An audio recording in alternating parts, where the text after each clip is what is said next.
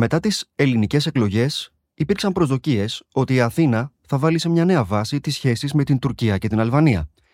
Από τότε έχει κυλήσει αρκετό νερό στο αυλάκι, ωστόσο μάλλον πρέπει να είμαστε αρκετά επιφυλακτικοί.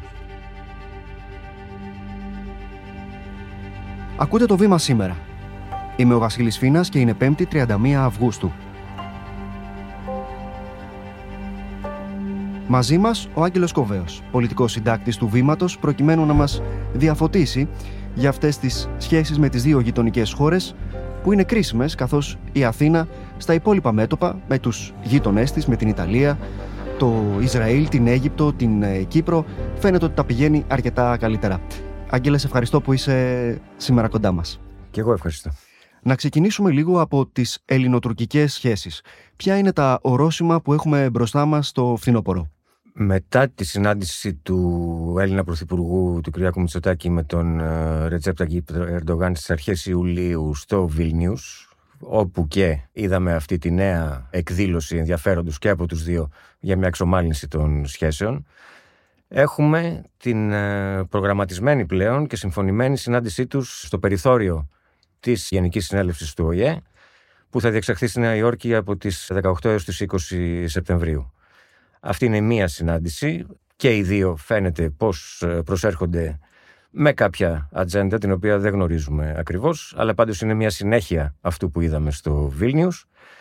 Και εφόσον τα πράγματα πάνε καλά και δεν έχουμε κάποια ανατροπή, θα ακολουθήσει κατά πάσα πιθανότητα η συνάντησή τους τον Οκτώβριο στη συνεδρίαση του Ανώτατου Συμβουλίου Συνεργασίας Ελλάδας-Τουρκίας, που έχει προγραμματιστεί να διεξαχθεί στη Θεσσαλονίκη. Παρά το καλό κλίμα με το οποίο προσέρχονται οι δύο ηγέτες σε αυτές τις συναντήσεις, είναι μάλλον δύσκολο να πιστέψουμε ότι η Άγκυρα θα εγκαταλείψει τις πάγιες θέσεις της εξωτερικής της πολιτικής. Τι προσδοκάει η Αθήνα, τι μπορεί να περιμένει από αυτές τις συναντήσεις? Προφανώς και ναι, η Άγκυρα δεν πρόκειται να εγκαταλείψει καμία από τις διεκδικήσεις της. Ίσως να μετριάσει κάπως την ένταση με την οποία αυτές εκδηλώνονται ή σε κάποια φάση να παραμερίσει, να πούμε, κάποια ζητήματα και να δώσει έμφαση σε κάποια άλλα. Πάντως και από την κυβέρνηση, μετά από τα όσα έχουν συμβεί, να θυμίσουμε το πρόσφατο πολύ σοβαρό επεισόδιο στην ουδέτερη ζώνη στην Κύπρο, όπου τουρκοκυπριακές δυνάμεις επιτέθηκαν στους σκιανόκρανους του ΟΗΕ, και αυτό λίγες ημέρες μετά την επίσκεψη του Κυριάκου Μητσοτάκη στη Λευκοσία. Στην Αθήνα τηρείται μια στάση μάλλον προσεκτική, επιχειρείται να μην καλλιεργούνται υπερβολικές προσδοκίες, αλλά πάντως, αν μπορούμε να πούμε ότι μία ρεαλιστική προσδοκία υπάρχει, είναι να διατηρηθεί ανοιχτός ο διάβλος αυτής της επικοινωνίας που έχει ξεκινήσει και πάντως να συνεχιστεί αυτή η ύφεση, τουλάχιστον στο στρατιωτικό πεδίο, που βλέπουμε ότι τους τελευταίους μήνες η Άγκυρα στο Αιγαίο έχει εγκαταλείψει τις επιθετικές πρακτικές της των προηγούμενων μηνών. Αυτή νομίζω ότι είναι μία πρώτη ρεαλιστική προσδοκία από την πλευρά της Αθήνας. Και μετά αυτά τα οποία λέγονται, χωρίς να είναι γνωστό όμως ούτε το ακριβές χρονοδιάγραμμα, ούτε το ποια διαδικασία θα ακολουθηθεί ακριβώς, υπάρχει ένα διάστημα μίας διετίας όπου εκδηλωμένη πρόθεση της Αθήνας, όχι τόσο πολύ και της Άγκυρας πάντως, είναι η προσφυγή στη Χάγη για τη μοναδική διαφορά η οποία αναγνωρίζεται και είναι ως γνωστόν η υφαλοκρηπίδα και ο καθορισμός της αποκλειστικής οικονομικής ζώνης. Επιστρέφουμε σε 30 δευτερόλεπτα μετά το μήνυμα που ακολουθεί. Το Βήμα που εμπιστεύεσαι. Καθημερινά στην οθόνη σου. Έγκυρες ειδήσεις από αξιόπιστες πηγές. Πολιτικές αναλύσεις και γνώμες από δυνατές υπογραφές. Διπλωματία και διεθνές περιβάλλον. Πολιτισμός του σήμερα και τάσεις του αύριο. Οικονομία και ανάπτυξη. Podcasts που εξηγούν τις ειδήσεις. Νέες εποχές με τεχνολογία και επιστήμη. Το βήμα.gr. Το δικό σου βήμα κάθε μέρα. Να πάμε στο άλλο μέτωπο, εντός εισαγωγικών, που είναι τα ζητήματα με την Αλβανία. Πριν από λίγες ημέρες είχαμε στην Αθήνα τους ηγέτες των Δυτικών Βαλκανίων και την ηγεσία της Ευρωπαϊκής Ένωσης, προκειμένου να γίνει μια διερεύνηση της ευρωπαϊκής προοπτικής αυτών των χωρών. Απουσίαζε όμως ο κύριος Έντι Ράμα. Απουσίαζε ο Έντι Ράμα και σκοπίμως από την πλευρά της Αθήνας απουσίαζε, δεν προσκλήθηκε καν, λόγω της αρκετά σοβαρής εμπλοκής που έχει προκύψει με το θέμα του εκλεγμένου δημάρχου της Χιμάρας, του Φρέντι Μπελέρη. Ο Έλληνας δήμαρχος της Χιμάρας συλλαμβάνεται από τις αλβανικές αρχές. Κατηγορείται για δωροδοκία ψηφοφόρων. Είμαι μια χαρά, είμαι δυνατός, περιμένω. Έχουν περάσει 3 μήνες, είμαι αποφασισμένος να κάτσω εδώ όσο χρειαστεί για να αρκιστώ δήμαρχος και να πάω εκεί που με όρισε ο λαός της Χιμάρας. Ο οποίος ως γνωστόν κρατείται και εκκρεμεί η δίκη του. Από ό,τι φαίνεται, δεν πρόκειται να ορκιστεί, όπως ο ίδιος ζητεί και όπως και η ελληνική κυβέρνηση ζητεί. Πιθανότατα θα γίνουν επαναληπτικές εκλογές όπως προβλέπεται. Ο Φρέντι Μπελέρης μάλλον δεν θα είναι υποψήφιος. Κάποιος άλλος αρεστός στον Έντι Ράμα θα εκλεγεί.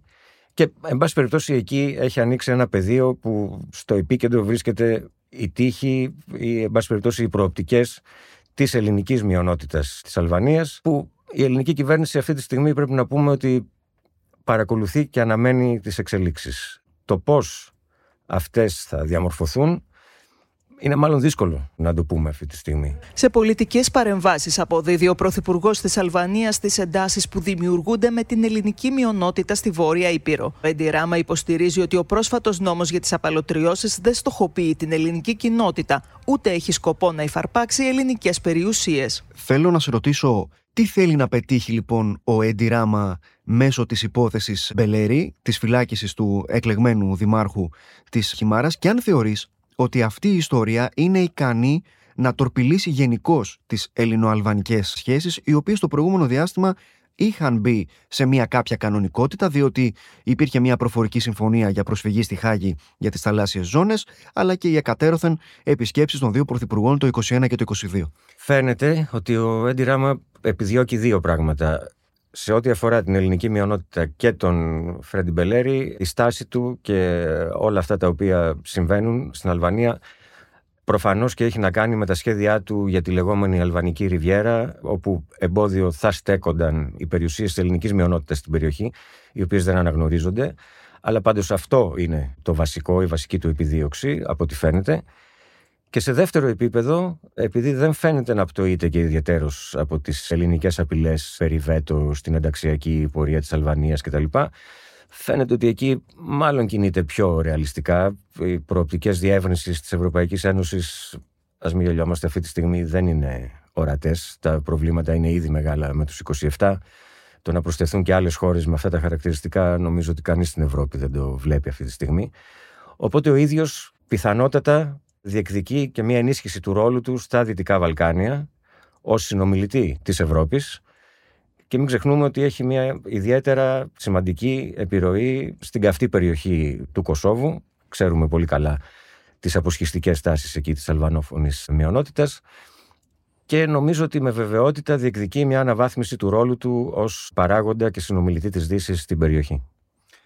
Σήμερα έχουμε την επίσκεψη στην Αθήνα της κυρίας Τζόρτζια Μελόνι, της Ιταλίδας πρωθυπουργού, η οποία ασκεί μια επιρροή στον Έντι Ράμα. Θεωρείς ότι ενδέχεται να τεθεί στο τραπέζι, άτυπα τουλάχιστον, με την Αθήνα το ζήτημα της Αλβανίας? Νομίζω πως ναι. Ατύπως, έτσι κι αλλιώς είναι μια συνάντηση εργασίας, όπως περιγράφεται. Κυβερνητικές πηγές δεν το διαψεύδουν ότι και αυτό το ζήτημα θα συζητηθεί. Να θυμίσουμε ότι η Τζόρτζια Μελόνι ήταν φιλοξενούμενη του Αλβανού πρωθυπουργού προσφάτως, έκανε διακοπές στην περιοχή αυτή τη λεγόμενη, την Αλβανική Ριβιέρα, και ιστορικά η Αλβανία είναι μια ζώνη ιταλικής επιρροής εδώ και πολλές δεκαετίες. Ενδιαφέρει και την Ιταλία, ενδιαφέρει και την Αθήνα. Νομίζω, και ασχέτως του τι τελικά θα ανακοινωθεί επισήμως, ότι το θέμα της τάσης του Έντι Ράμα έναντι της ελληνικής μειονότητας στην περιοχή θα είναι στην ατζέντα της συζήτησης με τον Έλληνα πρωθυπουργό. Άγγελε, σε ευχαριστώ πολύ για την παρουσία σου εδώ. Και εγώ. Από αυτή την Κυριακή, μαζί με την εφημερίδα Το Βήμα, θα βρίσκουμε και το νέο χρηστικό λεξικό της νεοελληνικής γλώσσας από την Ακαδημία Αθηνών. Πρόκειται για μια πολύ σημαντική επιστημονική δουλειά που αποτυπώνει τον πλούτο της ελληνικής γλώσσας σε 8 σκληρόδετους τόμους, ακολουθώντας σύγχρονη προσέγγιση και βοηθώντας όλους εμάς, μικρούς και μεγάλους, να βελτιώσουμε την κατανόηση κειμένων και την έκφρασή μας. Η κυκλοφορία του, μαζί με το Βήμα της Κυριακής, αντανακλά και το ρόλο της εφημερίδας στην παιδεία, τη γλώσσα και τον πολιτισμό εδώ και έναν ολόκληρο αιώνα. Ο πρώτος τόμος θα κυκλοφορήσει μαζί με το Βήμα στις 3 Σεπτεμβρίου. Είμαι ο Βασίλης Φίνας και κάθε μέρα σας παρουσιάζουμε ένα θέμα με τη βοήθεια των δημοσιογράφων του Βήματος και έμπειρων αναλυτών. Ευχαριστούμε που μας ακούσατε. Ακολουθήστε το Βήμα σήμερα στο Spotify και στα Apple Podcast για να μην χάνετε κανένα επεισόδιο. Το σημερινό επεισόδιο επιμελήθηκε η Κατερίνα Μπακογιάννη. Δημοσιογραφική παραγωγή Έλενα Κούσι και Κατιάνα Καλιγέρου, ηχοληψία και τεχνική επεξεργασία ήχου Στέλιος Τριανταφίλου και Ηλέκτρα Σετιανάκη.